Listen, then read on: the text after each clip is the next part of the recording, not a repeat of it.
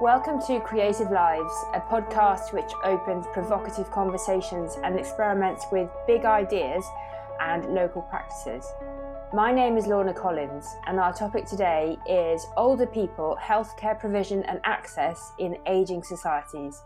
And we have speaking Neil Desai and Veronica Franklin Gould. Neil Desai is a PhD research candidate at UCL School of Pharmacy he is a registered pharmacist who graduated from the school with a first class honours Masters of Pharmacy degree and successfully completed his pre registration year in hospital.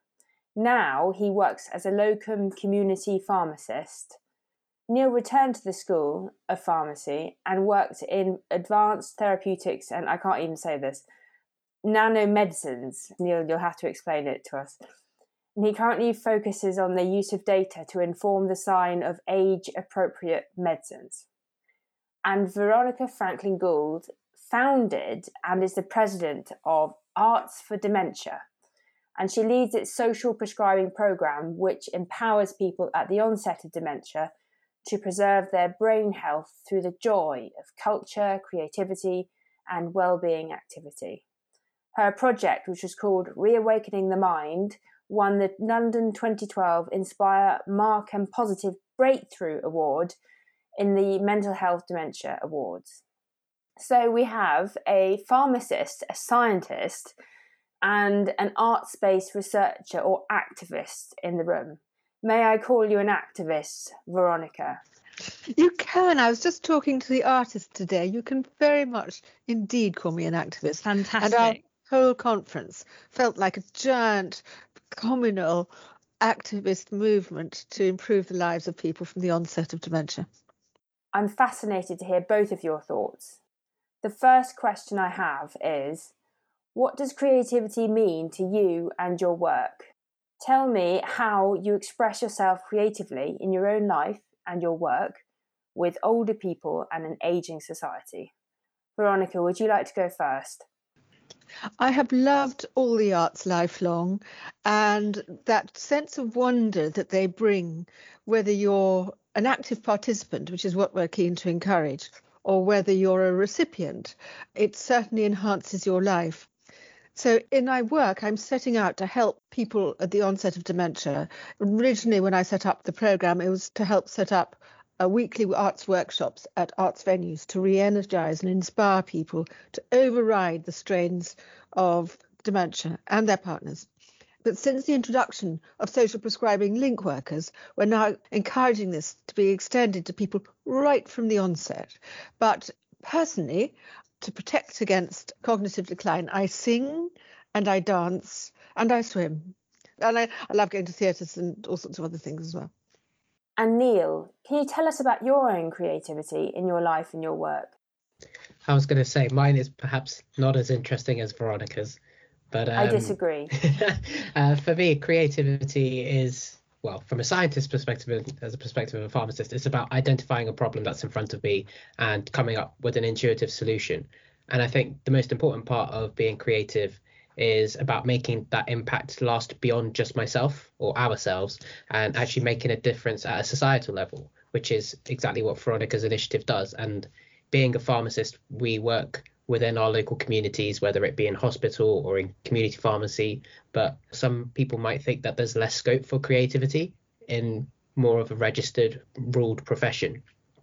But you know it's about the ways that we interact with people try and engage them with their medicines and try and provide the best way possible to give them the advice so that they continue to live long healthy and fulfilled lives at a research level as some of you may know, doing a PhD degree is very much focused on research. There is a high level of creativity that's required in order to not only expand the knowledge within my personal field, but also to improve myself throughout the years in which I'm doing the research activities. So particularly with my field. And as you kindly mentioned, I'm looking at age appropriate medicines. So we're trying to find new and novel ways to interact with our aging society and the older individuals to gain a bit of a better understanding as to what that medicines taking experience is like for them and how we can help them to further improve that experience. This is very profound and deeply important. I think it's crucial for us to contextualise these ideas of older people, ageing, and healthcare in our current moment, which is unfortunately still defined by COVID 19, an endemic rather than a pandemic. So, what is the situation and what are the issues that you are facing in your work and lives right now in this context? Connectivity for those who either don't actually have the internet, like parts of Scotland, you know, outposts also that really they have very find it difficult to get in touch, and those in our case who've got cognitive challenges.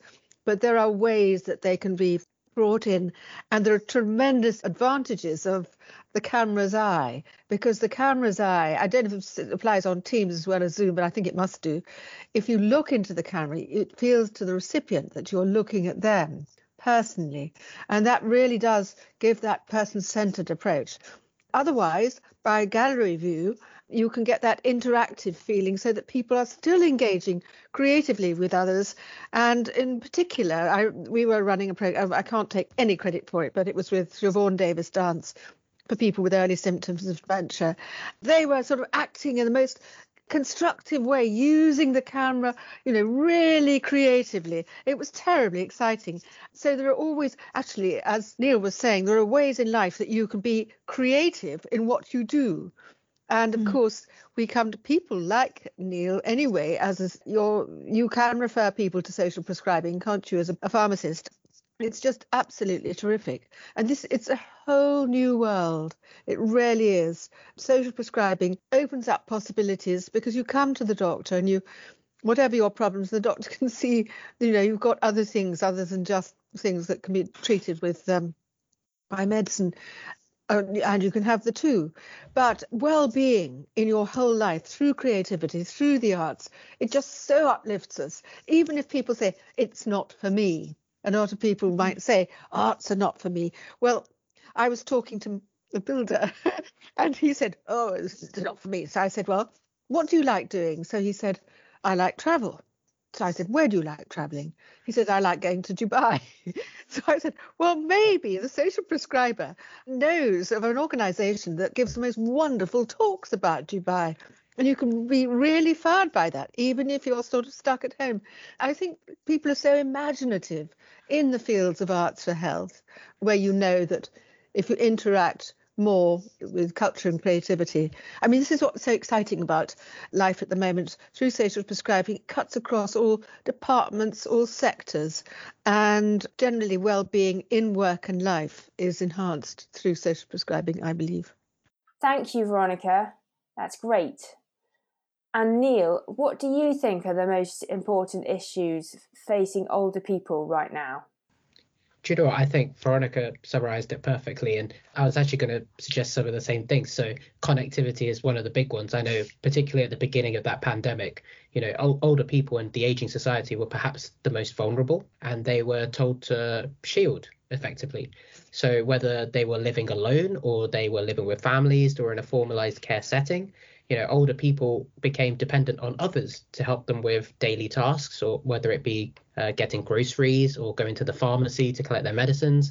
And even within pharmacies we were trying to find ways in which we could help some of these uh, more vulnerable people in our society whether it be delivering more medicines personally or whether for example in my instance we were going out and just making sure our neighbors were okay do they need any help with their shopping or, or whatever it would be walking the dog for instance. So yeah, connectivity has become a massive thing, and people now are so comfortable with the idea of FaceTime and Zoom, and you know, even in an office environment, we're now comfortable with using Teams as a way of communicating with each other, since you know we don't have that face-to-face contact anymore.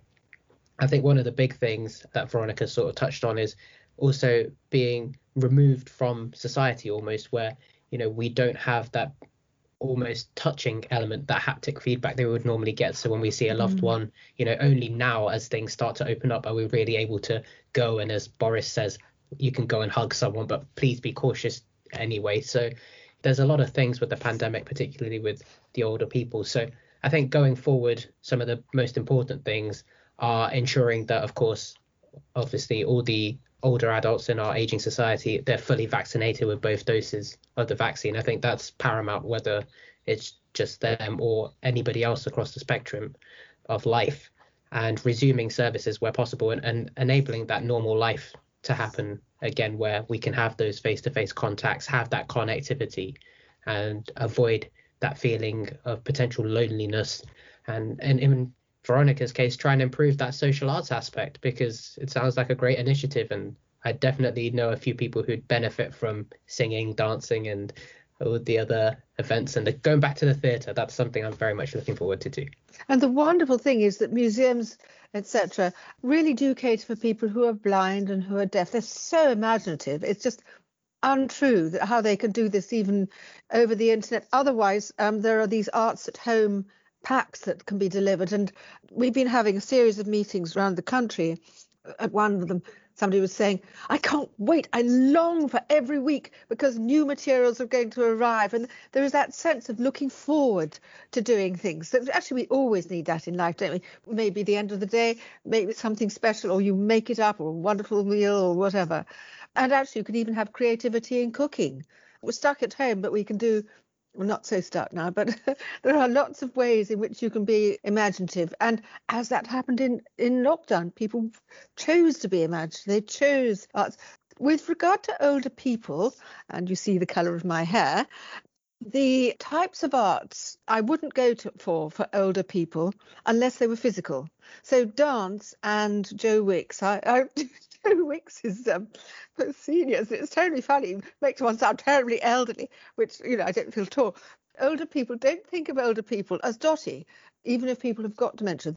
The challenge for people with dementia is articulating their thoughts, and if one talks in clear sentences and gives eye contact, you can actually have tremendously creative discussions as never before, and sometimes even more creative. And that's what's so exciting. And always be working towards a something with a purpose, uh, whether it's a production or an exhibition or putting our poems up on, uh, you know, in the library or whatever.